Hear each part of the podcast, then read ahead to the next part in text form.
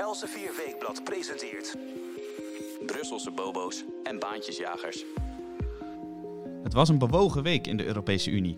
Kort nadat het Verenigd Koninkrijk uit de Europese Unie is vertrokken, is in de Duitse deelstaat Turingen voor het eerst samengewerkt met de eurosceptische partij AFD. Ondertussen trapte onze premier Mark Rutte in Brussel op de rem. Nederland wil de komende zeven jaar niet meer aan de EU gaan betalen dan het al deed. Leert de EU iets van deze ontwikkelingen? Dat valt nog maar te bezien. Genoeg te bespreken met onze correspondent in Brussel, Jelte Wiersma. Welkom bij een nieuwe aflevering van Brusselse Bobo's en Baantjesjagers. Mijn naam is Matthijs van Schie. Goed dat u luistert naar een podcast van Els 4 Weekblad. Jelte, welkom.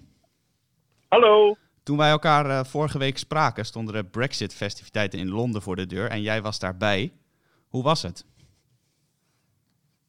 Ja, dat was uh, best aardig om uh, bij te zijn. Uh, er was een um, feestje op Parliament Square. Dat ligt tussen het Houses of Parliament in, waar het Hoger en Lagerhuis zit, en Downing Street 10, waar de Britse premier woont.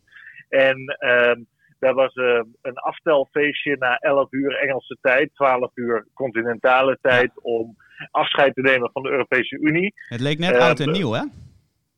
Ja, daar had het inderdaad wel wat van. Goed gezien. Die, het was een soort uh, oud en nieuwsfeestje met een beetje vuurwerk, vlaggen, jolige mensen.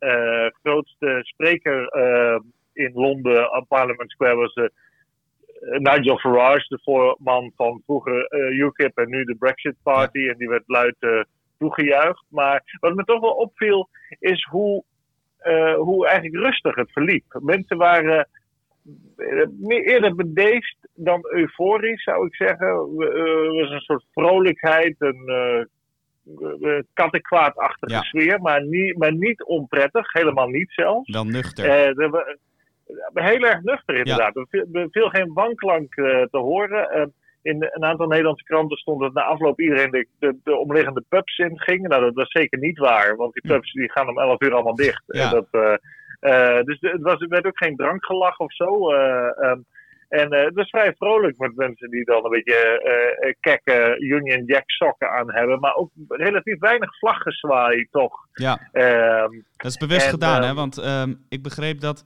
de Brexiteers toch wel enig respect wilden tonen aan de mensen die tegen Brexit waren. En het daarom niet al te groot wilden aanpakken. Nou, als ik jou zo hoor, dan, dan is dat zeker gebeurd.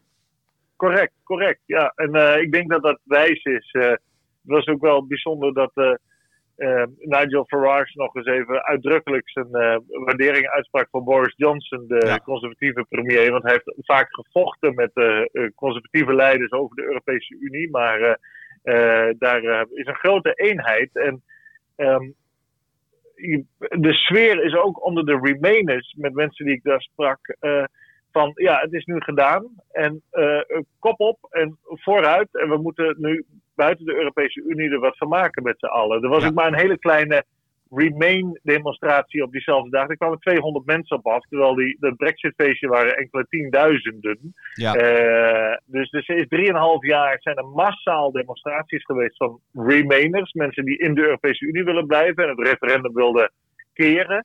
Uh, dat is weggestorven. Dat is weg. Dat bestaat niet meer. Misschien wel aan de salons nog uh, en in de hogere echelons en bij de middenklasse. Maar grofweg is dat weg, zou je kunnen Ja. zeggen. En heeft het land zich verenigd uh, uh, daar rond. Althans, Engeland. Schotland is natuurlijk Ja, nog wel iets weer een anders. ander verhaal. Ja, uh, nou noemde jij net al eventjes dat, dat Nederlandse kranten iets schreven dat helemaal niet klopte, in dit geval over de pubs. En de Nederlandse kranten schrijven ook met enige regelmaat over de gigantische zorgen en uh, economische problemen die het Verenigd Koninkrijk te wachten staan.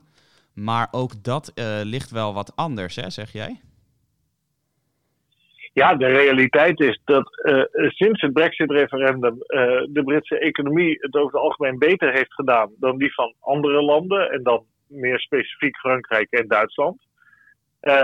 De werkloosheid is daar lager dan in Frankrijk, de helft lager van het gemiddelde van de eurozone zelf. Uh, zelfs. Het is net zo laag als in Duitsland.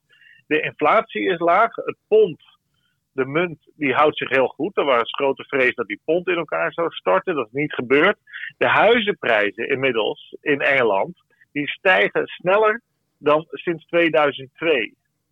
Uh, en die huizen zijn al peperduur in Ja. het Verenigd Koninkrijk. Dus sinds Boris Johnson verkozen is met een ruime meerderheid in het lagerhuis. Met dus de wetenschap dat hij vijf jaar lang die ruime meerderheid heeft en het land kan besturen.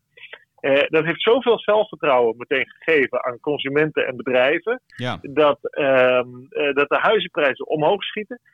Buitenlandse investeringen, ehm, anderhalf biljard euro in het Verenigd Koninkrijk. dat is meer dan het dubbele van de buitenlandse investeringen in Duitsland, bijvoorbeeld afgelopen jaar, 2019. Ja, dat is enorm. Dus als je. Het nu al blijkt dat alle voorspellingen, alle doembeelden die zijn opgeroepen door eh, het Internationaal Monetair Fonds in Washington, de Europese Commissie in Brussel, nationale regeringen ook, die in het Verenigd Koninkrijk eh, onder toen nog conservatieve leider eh, David Cameron. Ehm, de, de Europese Centrale Bank, de Bank of England. Al die instituten al die politici en vele journalisten en commentatoren hebben simpelweg onjuist, werkelijk waar onjuist. En ik vind het wel schokkend en, en ook goed om dat aan te geven, hoe weinig je die instituties kan vertrouwen in die zin. Uh, die, die doen een slag in de ruimte op het moment dat uh, mensen beslissen dat ze misschien wel wat minder internationale integratie willen en wat meer nationale soevereiniteit. En dat wordt meteen gezegd, oh dat is catastrofaal economisch. Er blijkt niks uit. Sterker nog, ook de, koop, de koopkracht in het Verenigd Koninkrijk stijgt ook razendsnel de laatste tijd. Uh, en de verwachting is dat um, uh, juist omdat er nu meer duidelijkheid is, uh, dat, en het Verenigd Koninkrijk een aantrekkelijk land is om te investeren, want het heeft een relatief jonge bevolking ja. ten opzichte van veel andere Europese landen. Het heeft een groeiende bevolking, dus dat betekent meer arbeidskrachten, meer consumenten. Uh, het heeft de Engelse taal natuurlijk. Het heeft relatief competitieve belastingen als je het vergelijkt met andere ontwikkelde economieën. Het is hartstikke aantrekkelijk, zeker voor bedrijven zoals in Nederland of Duitsland of Frankrijk, om, om te verhuizen naar dat blok. Uh, Angela Merkel, de Duitse bondskanselier, heeft ook al gezegd van dat uh, het Verenigd Koninkrijk wordt een formidabele uh, concurrent. Ja. Concurrent naast ons. En ik denk dat ze daar gelijk in heeft. Ja, nou dat klinkt inderdaad allemaal heel hoopgevend. Maar je zou natuurlijk kunnen zeggen, dit jaar verandert er nog niet zoveel. De handelsrelatie voor de toekomst, dat is iets waar de EU en het Verenigd Koninkrijk druk over onderhandelen. Het zou natuurlijk kunnen dat dat wat er daadwerkelijk wordt besloten wel nadelig uitpakt voor de Britse economie. Of denk je dat dat niet zo vaart zal lopen? op het moment dat Boris Johnson eh, van het Verenigd Koninkrijk de facto een kolonie maakt van de Europese Unie door een afspraak te maken waarbij het Europees Hof van Justitie de baas is, ehm, ja, dan is dat wel het geval. Ja. Maar hij heeft al gezegd dat gaat hij niet doen. En hij gaat ook niet de milieustandaarden en de sociale standaarden van de Europese Unie volgen. Althans, dat zegt hij. Barnier van de Europese Unie die zegt inderdaad wat jij al zegt, de gezondheids- en veiligheidsstandaarden van de EU, die moeten de Britten nastreven. Willen ze überhaupt een uh, akkoord met ons kunnen sluiten? Ja, dat is correct. En dat gaan ze. Dat, Johnson zegt althans dat hij dat niet gaat doen. Ja. Um, of hij zijn woord houdt, dat weet je niet. Johnson is uh, een man van rubber uh, tot op zekere hoogte. Zoals de, alle politici dat overigens zijn.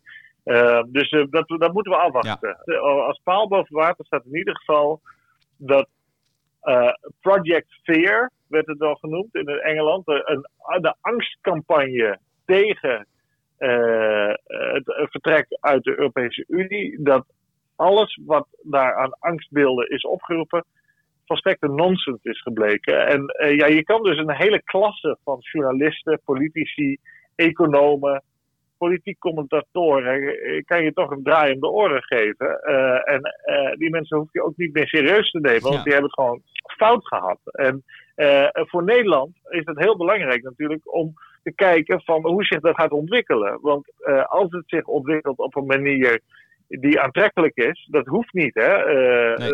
Het Verenigd Koninkrijk kan er echt een zootje van maken. Ze kunnen allemaal foute beslissingen maken. Dat is allemaal mogelijk. De wereldeconomie kan afkoelen en ook effect hebben uh, op een open economie zoals de Britse. Dus dat moeten we allemaal gaan zien. Maar uh, als we er een succes van maken, dan is het essentieel dat Nederland daar heel scherp naar kijkt. En dat wij dat we kunnen leren. En misschien ook wel eens kunnen denken in een richting die in ieder geval een losse verband tot Frankrijk en Duitsland, want dat is natuurlijk de Europese Unie, tot de mogelijkheden maakt. Ja, nou, we zullen zien of dat gaat gebeuren. Uh, de komende jaar lopen de onderhandelingen dus nog en daarna zal er pas echt veel meer duidelijk worden. Dan hebben we Brexit besproken voor nu. Een van de grootste Brexit-criticasters, dat is Guy Verhofstadt, de Belgische Europarlementariër. Die heeft flink van zich laten horen op Twitter in dit geval. Want hij plaatste een nogal controversiële foto over de premiersverkiezingen in de Duitse deelstaat Turingen. En uh, dat komt omdat daar de nationalistische partij AFD voor het eerst eigenlijk een belangrijke rol had in de coalitie. Wat vond jij van die tweet van Verhofstadt? Nou, mijn maag draaide om eerlijk gezegd. Verhofstadt liet een foto zien waarbij enerzijds Paul van Hindenburg, uh, de toenmalige rijkspresident van uh, Duitsland in 1933, het gezag overdoet aan Adolf Hitler. En Adolf. Hitler maakt dan een klein buigingje naar uh, Van Hindenburg. En anderzijds laat hij een foto zien waarbij um, de aanvoerder um, van um, de alternatieven voor Duitsland in de deelstaat Turingen, uh, Björn Hukke, uh, eenzelfde soort buiging maakt naar de minister-president uh, van uh, Turingen, Thomas Kemmer Kemmerich van de FDP, de liberale ja. partij, die wel enigszins te vergelijken valt met de VVD in Nederland. Ja. En die, die foto's naast elkaar zetten vanuit de veronderstelling dat de AFD een soort natiepartij is. En alsof de FDP vergeleken kan ja. worden met, met, met ja, capituleerd voor naties en vergeleken kan worden met Van Hindenburg. van Hindenburg destijds, dat vond ik eerlijk gezegd walgelijk. Ja. Ik heb een stukje erop geschreven, over geschreven nog een commentaar. En Frits Bolkestein die zei ooit in het Belgische weekblad Knak dat uh, Guy Verhofstadt zijn, uh, zijn mond moet houden, zijn bek moet houden, zei hij zelf letterlijk. Zo, dat uh, en, hoor je niet vaak van hem. Hij is een heel nette man.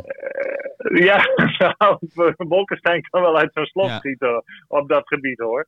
En ik zou toch Verhofstadt willen aanraden om lekker naar zijn villa in Italië te gaan en daar vooral zijn bek te gaan houden. Ja. Want ehm, die, die FDP, dat zijn notabene Verhofstadts collega's in exact. de fractie Renew Europe in het Europees Parlement. Die FDP'ers, dat zijn de meest brave mensen ter wereld. Uh, je kan ze niet braver krijgen. In Duitsland moet je je voorstellen, ik ken dat land enigszins. SPD, CDU, CSU, die linken, die groenen, die hebben allemaal hun nazi's of neonazi's in hun gelederen gehad. Mm die hebben ze, als ze dat ontdekken, schoppen ze die er ook uit. Ja. De enige partij die dat nooit heeft gehad is de FDP. Die heeft nooit nazi's of neonazi's aangetrokken. Die hebben zich nooit aangetrokken gevoeld door het liberalisme. Sterker nog, dat is een grote vijand natuurlijk. Ja. Uh, dus dat het FDP, dat de FDP nu eigenlijk op één hoogte wordt uh, uh, gesteld met, met deze uh, Hitler en uh, Van Hindenburg, wat, wie, die was overigens geen nazi. ja, het moet, moet voor FDP'ers heel pijnlijk zijn. twee, vergelijkingen met de Tweede Wereldoorlog en de Holocaust, die slaan altijd als een tang op een varken. Ja. Want wat je, wat je daarmee doet, is eigenlijk de Holocaust een beetje en de Tweede Wereldoorlog degenereren van het belang en de tragiek en het drama en de, de zwartheid van die episode in onze exact. geschiedenis. De vergelijking is uh, snel gemaakt tegenwoordig. Je, je, kan dat niks met, je, precies, maar je ja. kan dat met niks anders vergelijken. Nee. Dus dat moet je ook niet doen. Dat is, is, is zo'n waanzinnig iets geweest. Dat, ja. uh, uh, dat hij dat doet, toont nog ook dat de man geen gevoel voor stijl en smaak heeft. dat, dat blijkt maar, inderdaad. Misschien nog even voor de duidelijkheid goed om uit te leggen. Het gaat hier dus niet eens om de AFD die daar de baas wordt, die daar gaat regeren. Het gaat om uh, gedoogsteun van de AFD aan dus inderdaad die liberale FDP. En dat is dus niet voor... eens gedoogsteun, hè? Niet eens niet gedoogsteun. Eens gedoogsteun no. Nee, nee, nee, nee, nee. Heel belangrijk. Die, die, die Kemmerich, die is minister-president geworden met de steun van de AFD. Maar hij wilde die, die steun niet per se. Hij zei ook, ik zal mijn hele leven anti-AFD ja, zijn, mijn hele leven anti-Björn Hukke. Dus, uh, maar hij kan natuurlijk niet tegenhouden dat de AFD op hem als kandidaat voor het premierschap van de deelstaat Turingen stemt. Uh, nu zijn de laatste ontwikkelingen overigens dat onder druk van Christian Lindner, de grote baas van het, uh, de FDP in de Bundestag, dus dat is nationaal, die is naar Turingen afgereisd. Die heeft Cameron, die, die dus eigenlijk niks fout heeft gedaan, de mantel uitgeveegd. En Cameron heeft nu gezegd van, ik uh, treed maar weer af. Uh, ja, dus dit is de kortzittende premier ooit waarschijnlijk ja. in de geschiedenis van een Duitse Dat is ook mede gebeurd door, de, doordat de bondskanselier Angela Merkel en haar beoogde opvolgster Annegret Kramp-Karrenbauer daartoe hadden opgeroepen. Hè? Zij waren er ook erg tegen. Ja, zij gebruiken dit natuurlijk geweldig als breekijzer. Want iedereen die ook maar de verdenking op zich laat met het AFD in uh, bed te willen duiken, die krijgt meteen uh, het hele establishment over zich heen. En daar hoopt dat establishment dan ook uh, garen bij te spinnen. Dus het is natuurlijk ook alles is politiek, hè? alles is om stemmen te winnen. Dus de CDU is er natuurlijk ook alles aan gelegen om kiezers die uh, bij de FDP zitten weg te halen. En zeggen: Moet je kijken, wat is, die, die, FDP van jullie die gaat met de AFD samen. Terwijl dat helemaal niet waar is. Dus... Over, de, over de AFD gesproken, hè, de, de, we zijn het er denk ik allemaal over eens dat, dat Holocaust-vergelijkingen uh, eigenlijk in 9 van de 10 gevallen veel te ver gaan. Maar is het niet zo dat er aan de AFD wel degelijk onfrisse kanten kleven? Dat vandaar die zorgen ook wel deels te begrijpen zijn? Of valt dat eigenlijk ook wel mee? Nee, wat mij betreft uh, uh, is de AFD toen het begon, onder, uh, toen het de professorenpartij werd genoemd en vooral anti-euro-eenheidsmunt en in mindere mate anti-EU was, is die, die partij is langzamerhand gekaapt door uh, Pruisen, zou je kunnen zeggen. Het voormalige Oost-Duitsland, maar wat natuurlijk het Pruisische deel is uh, van, van Duitsland. En het hartland van het oude Pruisen. Ja. En uh, ja, daar zie je reflexen opkomen die onsmakelijk zijn, wat mij betreft. niet allemaal, hè. Die AFD, en dat geldt voor alle Duitse partijen, komt ook door de omvang van het land ja. en de vleugels. Noordwest-Duitsland is toch anders dan Zuidoost-Duitsland met, met Beieren en het voormalige Oost-Duitsland in de zin van de DDR, het, het Pruisische deel. Dat mag niet meer zo heten, maar zo noem ik het voor het gemak nog maar even. Ja, dat, dat, dat heeft racistische, uh, uh, diep racistische uh, cultuur. Daar zit, dat zit ook aan de linkerkant van het spectrum hoor. Dat zijn nazi's en communisten daar. Ja. Het is allemaal heel onsmakelijk wat er gebeurt. En die vleugel in de AFD, die heeft de meeste stemmen. Dus die, die voormalige DDR-deelstaten, daar wordt het meest op de AFD gestemd. En daardoor heeft die, die vleugel ook het overwicht in die partij gekregen. En is het meer zoals Ber, Ber, Bernd Lucke, een van de oprichters van de AFD, een hoogleraar uit de omgeving van uh, Hamburg, die, die heel erg in de liberale hoek eigenlijk zit zo'n zo man is helemaal koud gesteld. Dus die vleugel is helemaal naar de achtergrond gedreven of geduwd. En de partij is overgenomen door, door wat mij betreft, de onsmakelijke kanten. Er zitten gewoon ook uh, nazi-achtige figuren op zijn minst tussen. Ja, inderdaad. Ja, dat is wel goed om die, uh, om die kanttekening er toch even bij te plaatsen. Maar ongeacht, oh, ja, zeker. Ja, ongeacht wat je verder van de AFD vindt, zouden uh, mensen als Guy Verhofstadt in dit geval maar ook de vele anderen in Duitsland en in uh, de rest van Europa die continu de, de Holocaust-vergelijkingen erbij halen. Zouden die nou niet doorhebben dat uh, dit hun zaak misschien veel meer kwaad doet dan goed? Ja, dat is een hele goede vraag. Nou, kennelijk hebben ze het niet in de gaten, want anders zouden ze dit soort Twitterberichten niet ja, de wereld nee, insturen. dat is waar. Uh, maar ja, het wapen is bot. Je kan niet elke keer dit soort dingen zeggen, wat mij betreft. Hetzelfde, het, David Cameron trouwens, de, de Britse premier die tijdens de, de, de referendumcampagne in Engeland in 2016, waar we het eerder over hadden, die, die schoot ook helemaal uit de bocht. Die zei: er komt, oor, er komt oorlog van. Ja. Als uh, we Brexit hebben. Frans Timmermans en de hele coterie in Brussel was ook: oh, er komt oorlog van. Ja, dat is niet geloofwaardig. Als Nee. je met dat soort uh, uh, retoriek aankomt. En het is ook niet de- effectief, zo is gebleken, hè? want Brexit is gewoon eh, doorgegaan. Nee, natuurlijk niet. Maar nie- niemand gelooft dat ook. Nee. Maar ze geloven het zelf volgens mij ook niet. Maar ze hebben geen andere argumenten, dus maar de holocaust. Ja, of dus maar oorlog. En dat is een, een schaamlap zo van, oh, dat eindigt de discussie. Want als, Exact. a- a- als, dit, tot, als dit tot de holocaust leidt, nou, dan hoeven we helemaal ge- geen argumenten meer te wisselen. Want dan is het einde discussie natuurlijk. Want dat moeten we zeker Ja. niet hebben. Nou, natuurlijk moeten we niet opnieuw een holocaust hebben. Maar dat je eh, dit soort eh, beelden gebruikt, is wat mij betreft on- onverstandig en maakt het wapen bot. Ja, Nou, het lijkt er dus uh, toch op dat uh, de, de FDP-premier uh, in Turingen daar dus wel voor gezwicht is, voor dit soort bangmakerij. Nou is het donderdag als wij dit gesprek opnemen, dus kan het natuurlijk dat de actualiteit inmiddels weer anders is als u deze podcast beluistert. maar we blijven ja. het uiteraard met veel interesse volgen. Dan, dan gaan we nu nog eventjes van Duitsland over naar Nederland, althans naar premier Mark Rutte.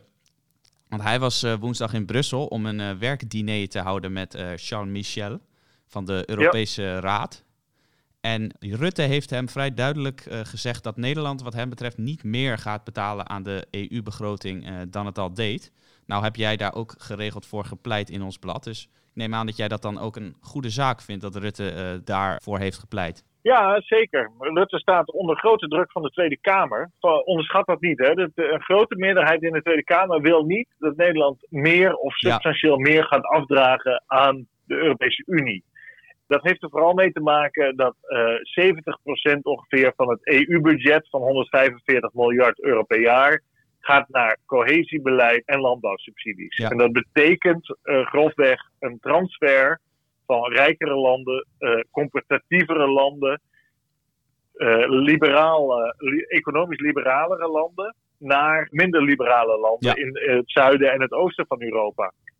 Nederland zegt al de hele tijd, daar moeten we allemaal vanaf. Die, al die subsidiestromen, dat, dat is alleen maar goed geld en kwaad geld gooien. En dat is het ook. Ja. Want het heeft ook niks opgeleverd. Hè? Zoals de Algemene Rekenkamer, de Europese Rekenkamer, excuus, elke keer aangeeft, het levert niks op, die, ja. dat cohesiebeleid. De verschillen tussen rijke regio's en arme regio's worden juist alleen maar groter. Want eh, de armere regio's die maken er gewoon eh, bestuurlijk vaak een potje, een potje van. Kan je ook niet verwachten dat hoeveel geld je daar naartoe brengt, dat het ooit wat wordt. Ja. Nou, uh, Rutte die, die zegt dus uh, onder druk van de Kamer van dat moet allemaal niet. En uh, die wil graag, en dat wil de Kamer ook graag, dat de Europese begroting juist wordt ingezet voor hele andere zaken. Dus niet goed geld naar kwaad geld gooien, maar dat er een Europees grenswachtagentschap uh, wordt uitgebouwd. Uh, dat er in klimaatbeleid wordt geïnvesteerd. dat er uh, in innovatie wordt geïnvesteerd. Dus ze hebben het elke keer over, we moeten investeren in de toekomst. Dus Nederland zegt eigenlijk, landbouw, cohesie is, is investeren in het verleden. Ja. En klimaat, innovatie, grensbewaking, dat is investeren in de toekomst. Nou, dat kan je, daar kan je van alles van vinden, of dat waar is of niet.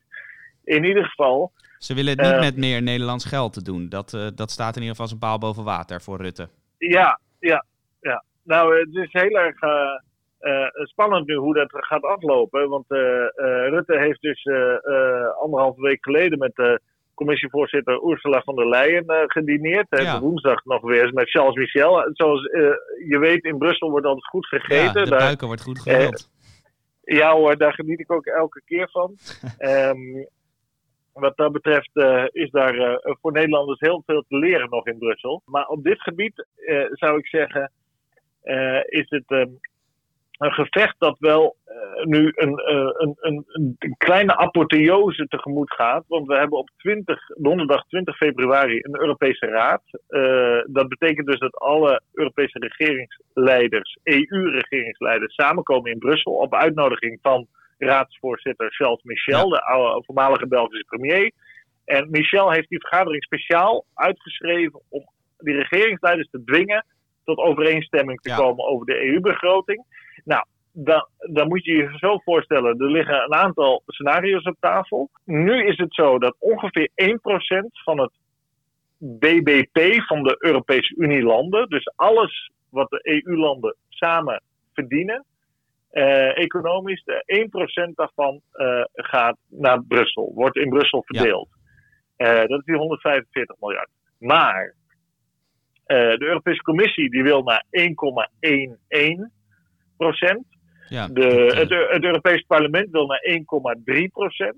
Ja, dat klinkt misschien als niet zoveel, maar het gaat natuurlijk om, om vele miljarden aan belastinggeld. Ja, het gaat meteen om tientallen ja. miljarden. En voor Nederland zou het meteen 50% meer betekenen. Ja. Nou, alleen al het voorstel van de Europese Commissie, 1,11%, zou betekenen dat Nederland van een netto bijdrage gaat van 5 miljard naar 7,5 miljard. Dus er komt meteen. Uh, uh, de helft komt erbij, ja. Bol, er komt de helft bij. En uh, ja, dan heb je nog uh, uh, het kamp aan de andere kant. Dat zijn Nederland, Duitsland, Oostenrijk, Zweden, Denemarken, die zeggen allemaal van ja, wij willen die verhoging niet. Ja. Wij vinden het wel goed zo. Wij willen juist bezuinigen op landbouw, sociale cohesie. En we willen uit het geld dat daardoor vrijkomt, uh, in die toekomst gaan investeren. Precies. Nou, de Zuid-Europese en Oost-Europese landen zijn daar natuurlijk weer boos Ja. over. En die zijn in de Nu meerderheid. Die zijn in de meerderheid. Wat wel belangrijk is, eh, Frans Timmermans zei eh, Ja. een paar dagen geleden in het Financieel Dagblad eh, dat Nederland zich in de, zelf in de voet schiet op het moment dat het niet akkoord gaat met de verhoging van de EU-begroting. Daar heeft hij wel een klein beetje gelijk in. Ja, dat is bijzonder. Want jij hebt natuurlijk veel kritiek gehad op Frans Timmermans. maar in deze, dat is natuurlijk ook niet direct een uitspraak die veel mensen nou heel blij zal maken. Dat hij eh, weer bezwaar Nee. aantekent. Maar toch, toch heeft hij dus wel, eh, wel een- deels een punt. Nou, hij heeft een punt in die zin dat op het moment dat Nederland zijn veto zou uitspreken, eh, in de persoon van Mark Rutte, die dat niet gaat doen overigens, Ja. maar, want dat doet hij nooit, maar de, dan eh, blijft de begroting van de afgelopen zeven jaar, 2021, in 2021, blijft eh, doorlopen. En dan eh, zal de Nederlandse korting van 1 miljard euro die wij genieten als land, omdat we al anders excessief veel bijdragen. En dat doen Ja. we nu al, want we betalen al het meest per hoofd van de bevolking. Zonder die miljard korting zouden we dat nog meer doen. Die miljard korting, die vervalt automatisch. Dus als Nederland zou vetoen, dan gaan we, eh, dan gaan we door met de bestaande begroting. En eh, dan gaat Nederland meer betalen. En, heel belangrijk, daar wij- wijst Timmermans ook wel op. Zuid- en Oost-Europa zijn ook erg boos op de Europese Commissie. Die wil dus wel een verhoging van de begroting. Maar de Europese Commissie stelt ook voor om toch fors te korten op cohesie en op landbouw. Ja. En, dat, en dat ook te hervormen. En dat is, het is wel waar, dat is een, een kans die nu op tafel ligt, zou je zeggen. Eh, en Zuid-Europa eh, en Oost-Europa zijn daar heel boos over, hè, over, over dat commissievoorstel. Ja. Die willen dat absoluut niet. Dus dat is eh, wel een. maar wat niet waar is, wat mij betreft, is dat Timmermans zegt: van ja, als Nederland niet meer gaat betalen, dan gaan de andere landen Nederland afstraffen. Ja, Dat inderdaad. vind ik zo raar. Dan kom je dus meteen, dat is dus weer het Cameron-argument van je krijgt oorlog als je niet op, eh, op blijven in de EU stemt. Dit is dus, wij krijgen dus billenkoek van België en Luxemburg en Duitsland en Frankrijk. Onze grote vrienden toch, hè? onze Ja. partners, onze geestverwanten, bondgenoten en wat voor liefdesverklaringen je wel niet rondvliegen. eh, en die geven ons dan billenkoek op het moment dat wij niet doen wat zij willen, meer geld op tafel leggen. Ja, Eh, eh, dat dat bij die mensen ook en die landen in de zakken verdwijnt. Nou, Amahula. precies. Dat, Plus, eh, wij hebben natuurlijk, eh, je noemde net al die, die landen, eh, Zweden, Denemarken, Duitsland en Oostenrijk. Nederland eh, hoort daar dan ook bij. Dat wordt door eh, Rutte de zuinige vijf genoemd. Kan Nederland Ja. dan zelfs met die landen ook niet een vuist maken? Jawel, Nederland kan eh, veto uitroepen. Positief is, Sebastian Kurz, Exact. de bondskanselier van Oostenrijk, heeft gezegd: meer dan 1% is voor mij niet acceptabel, dan spreek ik mijn veto uit. Ja. Dus Kurz die heeft wel wat meer karakter misschien.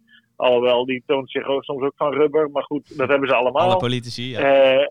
Ja hoor, dus dat gaan we afwachten. Of dat in ieder geval een soort breekijzer is. Maar eh, het zou me zeer verbazen als ze er op 20 februari uitkomen. Ja, eh, tijdens de EU-top in, in Brussel. Maar het is wel een soort mini-apotheose. Want als ze, de, eh, als ze eh, daar ruziend de deur uitlopen. En die kans die acht ik vrij groot. eh, dan zal de sfeer aardig verziekt zijn voor de rest van het jaar. En ze willen toch proberen uiterlijk in december een, eh, een eh, overeenstemming te bereiken. Want eh, vanaf 1 januari 2021 zou de begroting moeten gaan lopen. Ja, dus eh, dus kijken, hoe de- kijken hoe dat gaat. Als ze doorgaan met het aantal eurotoppen organiseren. ehm, dat ze nu doen om hier uit te komen. Dan moeten we sowieso meer aan de EU gaan betalen. Want dit is een kostbaar circus elke keer. Zeker, ja. Nou hebben we het eventjes over de, de Europese Raad gehad, de regeringsleiders. Maar in het Europees Parlement speelt ook nog wel een interessant relletje. Eh, dat is ook nieuws van eh, vandaag, althans donderdag voor ons. Het CDA wil nu echt gaan breken met eh, de, de Hongaarse regeringspartij Fidesz. Die zitten samen in de Europese Volkspartij. Dat sluimert al een tijdje, maar vandaag is officieel ook naar buiten gebracht door het CDA dat ze daar inderdaad van af willen. Gaat dat nog veel reuring veroorzaken, denk jij? Nou, dat valt wel mee, denk ik. Kijk, het CDA is natuurlijk opportunistisch. De enige reden dat Fidesz niet uit de Europese Volkspartij werd geduwd, is uh, dat de Europese Volkspartij, de Christendemocraten eigenlijk, per se de grootste willen zijn in het Europees Parlement. En hun best doen om iedereen die zijn stem aan hun leent, aan zich te binden. En uh, Fidesz, die heeft 13 zetels. En uh, die zetels die had de Europese Volkspartij erg nodig uh, om, om de grootste te zijn. Maar wat is er gebeurd? Op 1 februari uh, dat het Verenigd Koninkrijk niet meer lid is. Oh ja, ja. En uh, daardoor uh, zijn vooral de liberalen heel veel zetels kwijtgeraakt. Want de, de liberaal-democraten hadden vrij veel zetels. En dat maakt dat het voor de Europese Volkspartij wat minder noodzakelijk is om die 13 zetels te hebben om het centrale machtsblok te vormen. Want ook de Sociaaldemocraten, die hebben de Labour-zetels Ja, verloren. natuurlijk. Dus, en de conservatieve partij, die zat vroeger bij de Europese Volkspartij, maar niet meer. En eh, die hadden ook niet zoveel stemmen gekregen trouwens. Want de meeste stemmen zaten bij de Brexit Party. Die had 29 zetels onder leiding van Farage. Die Ja. zijn ook weg.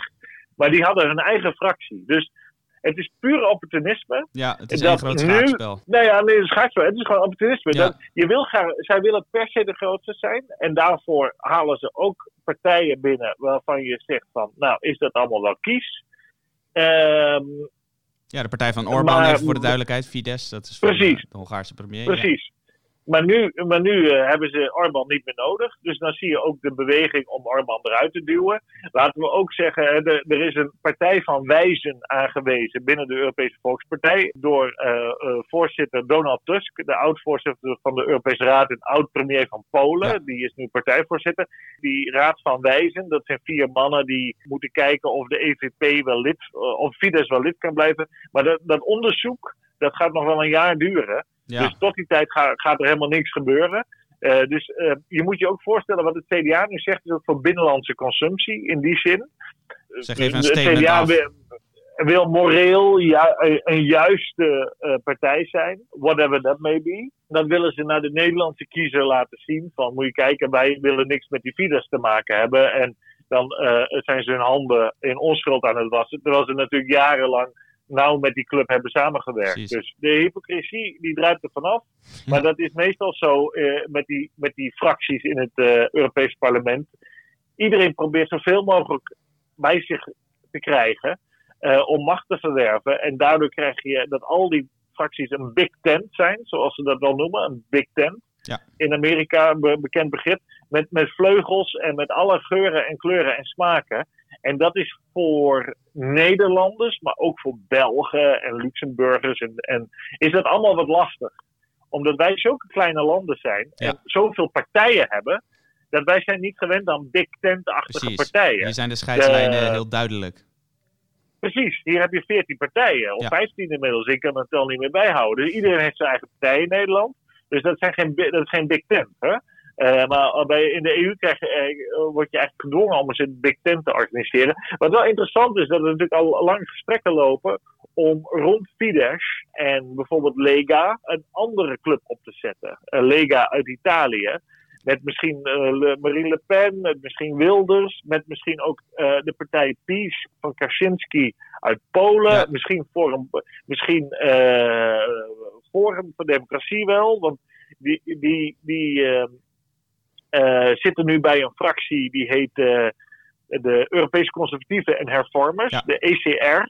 En eh, ja, de- daar staat de Britse conservatieven in. Dat waren de dragers van die club. En die, en die zijn dus uit die ECR. En dan hou je eigenlijk, eigenlijk alleen nog de partij van Kaczynski over uit Polen. De conservatieve PiS-partij.